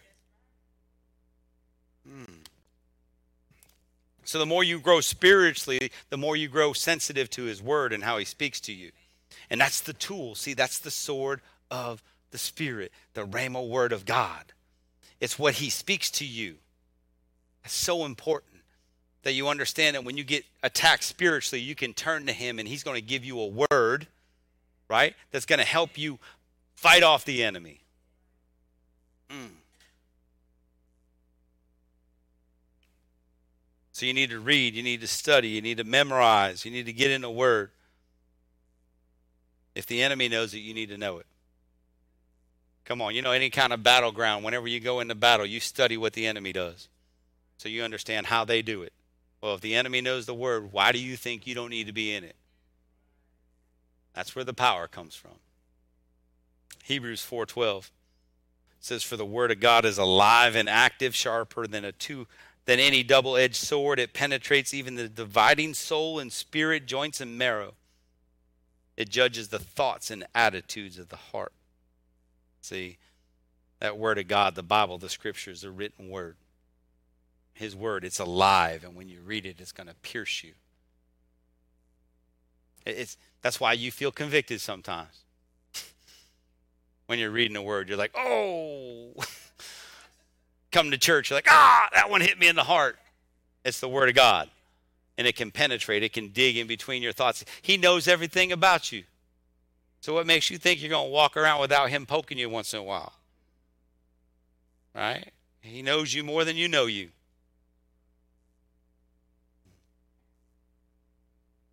I love that. It says it has the ability to judge your thoughts, your attitudes. It can read your heart. So some takeaways today. Some takeaways. One, you need to know the written word of God, logos. Know it. How familiar are you with it?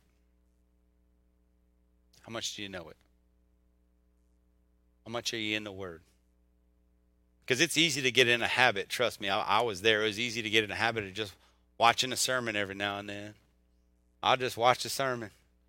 You know, I can wake up every day and watch a sermon, but how much are you in the Word? Because I tell you what, when you get in those moments in life where things just seem to be spinning out of control, when you pick up the Bible and you start reading the Word of God, man, things start happening things start shifting. All of a sudden, he starts speaking again in your life. And if we know that's where it is, then why don't we go get it? Man, why don't I mean I know where banana pudding is, and when I want it, I go get it. Not comparing God to banana pudding, but I make some good banana pudding. And and I'm telling you, if you know where it's at, why don't you go get it? Man, we know it's right there. It's right there. And if you don't know where the lake is, you can't put the bucket in it, right? Come on. Second thing you need to do is get a rhema word of God. You need to focus on God in every situation, every matter.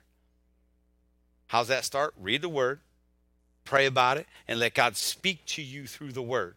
That's the answer you need. That's the answer that you should be seeking because that's going to be the one from God to help you. It's going to be the sword of the Spirit.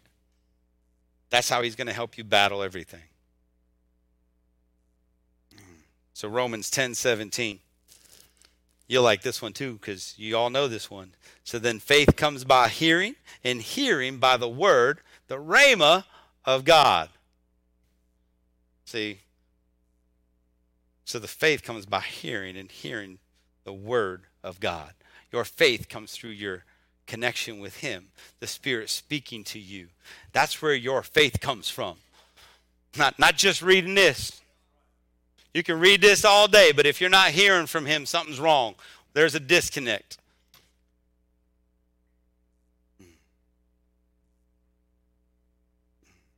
So God's will, God's word will accomplish what it wants to accomplish because there's power in His word. This word, the Rhema word, it's all there. Isaiah 55, 10 through 11.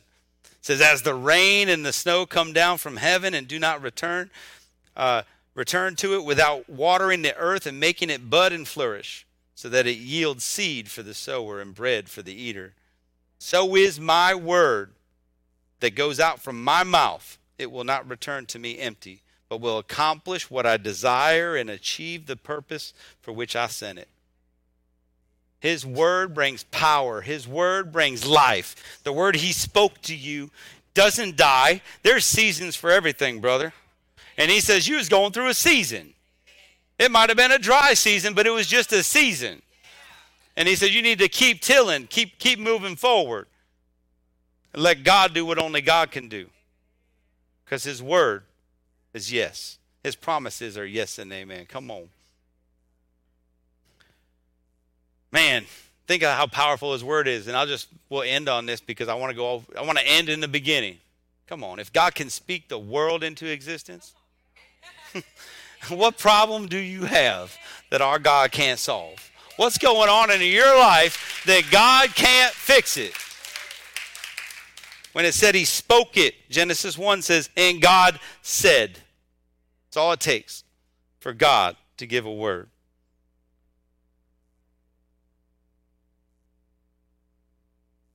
He plays keys too, man. I'm just God dances, sings, plays keys. I got to work on this, y'all. I'm so I'm so glad that we are a body, right? A body of Christ. Because look, I'm just a foot, man, but you got everything else going on. But that's okay because God can use my foot. that's what I'm saying. That's what I'm saying. Come on. so take the helmet of salvation and the sword of the Spirit, which is the word of God. Come on, it's spiritual warfare. Warfare. We need to know how to battle. We need to know how to fight. We need to put on the full armor of God every single day. We need to prepare to go into battle. Because it's not going to stop. It just gets easier. When you surrender to Him, when you turn it over to Him, the battle gets easier.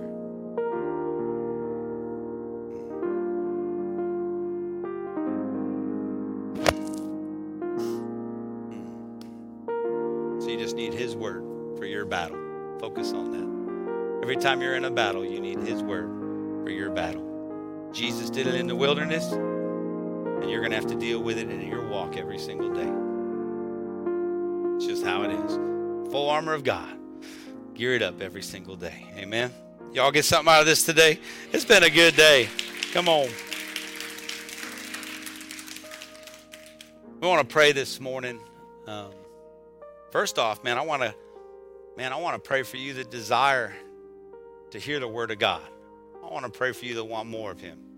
I want to pray for you that, that are seeking Him in a better way. I, I want you to, man, I want to pray for those today that, that, that you just want the, the willpower to get in the Word. You want that desire to get into the Word and to read what God wants to tell you. I want to pray for you this morning. I want to pray for God to open your hearts and minds to hear what He has to say for you. Because He's got a specific word for each and every one of us. We're all different. But he made every one of us. He has a purpose and plan in this world, right? For you, for his kingdom, for his glory. And the longer you don't submit to that, the longer you fight that, man, that's just what God, how God can't use you. So think of the lives that you could touch every single day with the word of God that God puts in you. And it's not happening because you're not submitting to it. So those people that, that God put in your path that you were supposed to say something to, that they had to go one more day without knowing about their father. That'll wreck you. If I had enough time in the day, I would talk to everybody. Ask my wife. Can't go somewhere with me and get out of there fast. But man, if there was more daylight, just more time. Man, God just wants to use us. Oof. So, Father, we just love you, God. We thank you, Lord. Oh, holy, you see the hearts and minds in this building, God. And you, you see the ones that need to know you more. You see the ones that need to have the courage to, to fight the battle with your word, Father God. You see the ones that desire to know the word, that desire to read the word, Father. Father, light a fire in them this morning, holy. Come on, God. Come on, Lord. You see it, God. You see their hearts. Father, give us the, man, just help us, Father, put on the full armor of God every day as we wake up. Let us seek you first, God. Let us seek your word first, Father God. Father, give us the ability to resist the temptation, Lord. Man, holy, we just love you, Lord. We thank you for what you're doing in this place, God. You're so powerful, so wonderful. What you're doing in the house of prayer, God, we thank you for them. God, continue to do a work, Father God. Continue. Man, so Father, you see them out there, God. So touch them right now, Father. Give them a rhema word, Father God, today. Come on, holy. We love you, God. We surrender that to you. Have your way in their lives. In Jesus' name. Amen. I know there's some people here. You might not even know our Father. You might not have that relationship with them So when you when you're reading the word, you still don't know who that connects to. And that relationship is so much better. That relationship is so much better. When better than the word is the relationship. You got to know him. And God wants to touch your heart today. God wants to let you in today. And all it takes is you surrendering that to him, saying, saying, God, I want you in my life. I surrender to you. That's it. So there's some of you need to receive Jesus into your heart this morning for the first time. And I'm going to give you that opportunity. The Bible says in Romans 10 9 10, if you declare with your mouth Jesus is Lord, right, and you believe it in your heart that God raised him from the dead, you'll be saved. But it starts with you. I can't believe for you. You need to believe it yourself. And there's no special prayer for that. There's no special prayer in the Bible that says if you pray this, but it's a prayer from your heart. A prayer from you to Him. So I want to lead you in a prayer. I want to lead you this morning. And if that's you, you want to accept Him as your Lord and Savior, you know, nobody's looking, don't be embarrassed. Just raise your hand. I want to see Him. I see Him. I want to see Him. I see it. I see it. I see it. Awesome. Thank you, Jesus. Thank you, Jesus. Come on, Lord. Come on, Lord. Have your way, Father God. Come on. Man. So we're going to say this together. We'll say this as a church. And if you say this prayer for the first time, first time in a long time, because some of you won't raise your hand, that's okay. We want to pray for you after service. Come on up. If that's not you, fill out a connect card. Let us know because I will call you personally. We'll talk with you. I want to make sure you know the next step. I want to, I want to make sure that, that we give you the right tools to move forward in this relationship. This is not a say a prayer and leave. This is say a prayer and get to know Him. Get to know who He is and allow Him to rule in your life. So just everybody repeat after me. Say, Jesus, I need you. I kept you out of my life for too long. Can't do it on my own. Change me. Come into my life. Be my Savior. I know you died on the cross and rose again just for me. Today, I surrender my life to you in Jesus' name. Amen and amen. Come on, y'all. It's so good. Come on. I'm telling you, if you said that word today, don't leave here. If you said that prayer, don't leave here without letting us know. Don't leave here without letting us know. We want to pray for you. We want to guide you in that. Um, man, and Kevin's not here, so I guess I get to do this for the first time in a long time. Look, this is the time at Destiny Church we like to give, and, and we don't give like everybody else. You know, we're going to have some people standing at the door.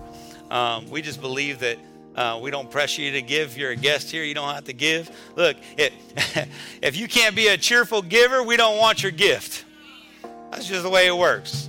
All right, that's just the way it works around here.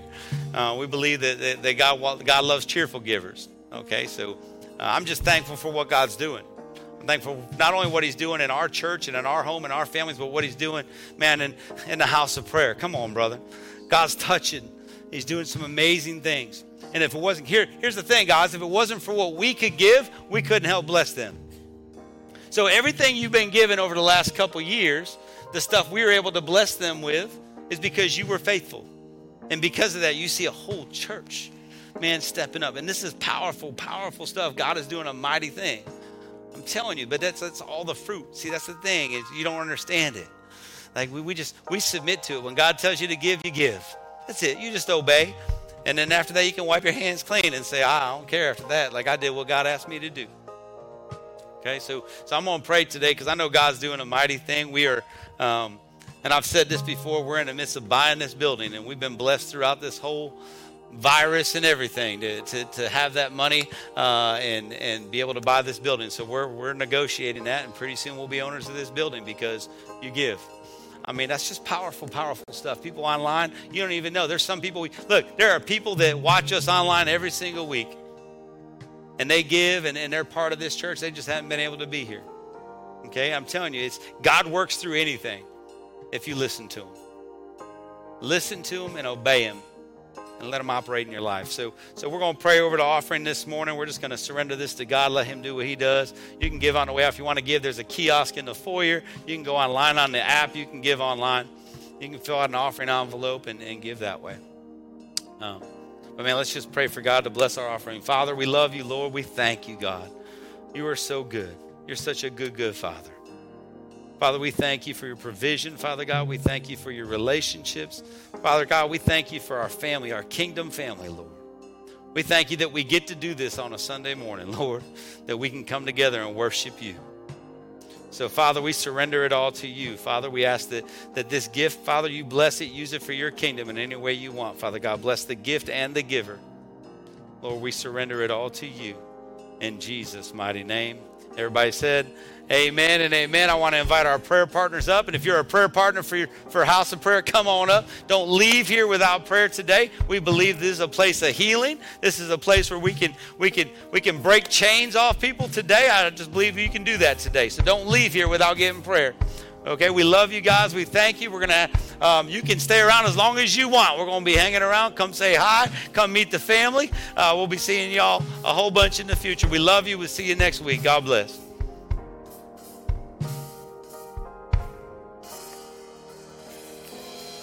Thank you.